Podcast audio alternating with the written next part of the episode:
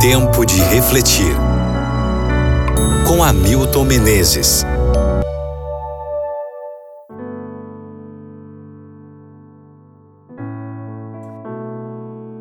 Filipenses capítulo 3, versículo 10. Tudo o que eu quero é conhecer Cristo e sentir em mim o poder da sua ressurreição.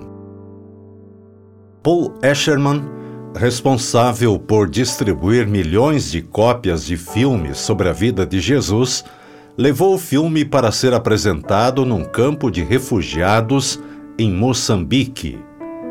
Quando as cenas da crucifixão começaram a aparecer, a multidão começou a gritar, a chorar e correr para perto do telão, e ali todos se ajoelharam. O barulho e a poeira foram tantos que se tornou impossível continuar. Assim, por mais de 30 minutos, o projetor foi mantido desligado.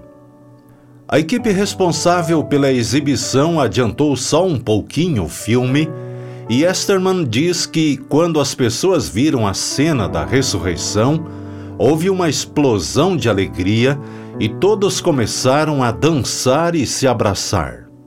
No fim de semana, a igreja que recebia apenas 40 pessoas teve mais de 500 pessoas presentes. Como cristão, o grande desejo de Paulo era conhecer Jesus e experimentar em sua vida o poder que tirou do sepulcro o Salvador.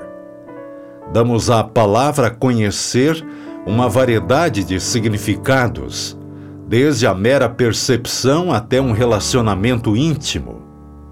Na Bíblia, conhecer a Deus não se refere meramente a um exercício intelectual ou conhecer fatos sobre Deus. Não é discorrer sobre seus atributos nem investigar sua natureza. Conhecer a Deus significa constatar que Deus é aquilo que ele diz ser Paulo não estava interessado meramente em fatos, nos milagres que Jesus realizou, nem em seus ensinamentos. Ele queria comprovar em sua vida o poder da ressurreição de Cristo.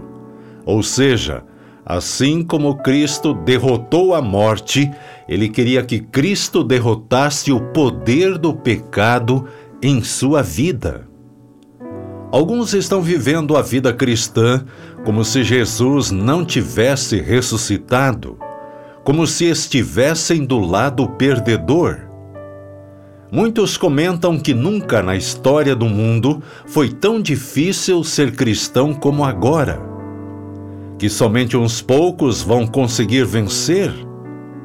Dizem que o inimigo está mais ativo e irado do que nunca no entanto, Jesus, ao se levantar dentre os mortos, mostrou seu poder absoluto sobre as hostes do mal.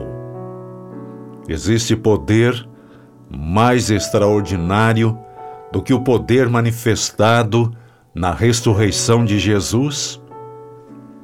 O domínio do mal é despedaçado e, pela fé, a pessoa é guardada do pecado.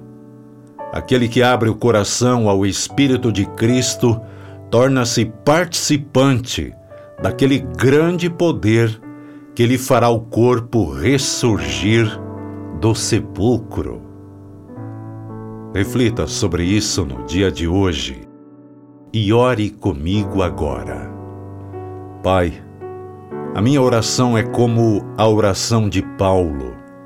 Tudo o que eu quero é conhecer Cristo e sentir em mim o poder da Sua ressurreição. Por favor, faça isso em minha vida e na vida de cada um de meus ouvintes. Por favor, em nome de Jesus. Amém.